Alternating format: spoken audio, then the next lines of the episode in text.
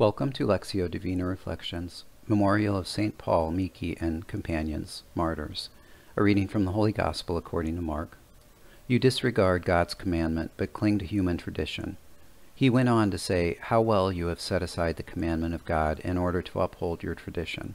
For Moses said, Honor your father and your mother, and whoever curses father or mother shall die. Yet you say, If someone says to father or mother, Any support you might have had from me is korban, meaning dedicated to God, you allow him to do nothing more for his father or mother. The Pharisees criticize some of the disciples as they eat with unwashed hands. Jesus responds to their criticism, confronting their adherence to human traditions over God's commandments.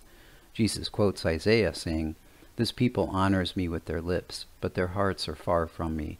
In vain do they worship me, teaching as doctrines human precepts.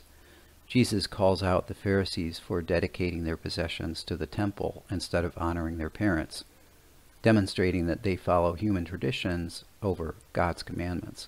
You nullify the word of God, Jesus tells them, and you do many such things. God, help me understand that in confronting the Pharisees, Jesus provides a model for how to prioritize your commandments over human tradition, a good in itself that has an appropriate place. You disregard God's commandment, Jesus says, but cling to human tradition. Give me sincerity of heart and the grace to put into practice the Ten Commandments and your Son's two great commandments to love you, God, with all one's heart, soul, and mind, and to love one's neighbor as oneself. From the Gospel Acclamation My soul yearns and pines for the courts of the Lord. My heart and my flesh cry out for the living God. How lovely is your dwelling place, Lord, mighty God. St. Paul, Miki, and companions, pray for us. Glory be to the Father, and to the Son, and to the Holy Spirit, as it was in the beginning, is now, and ever shall be, world without end. Amen.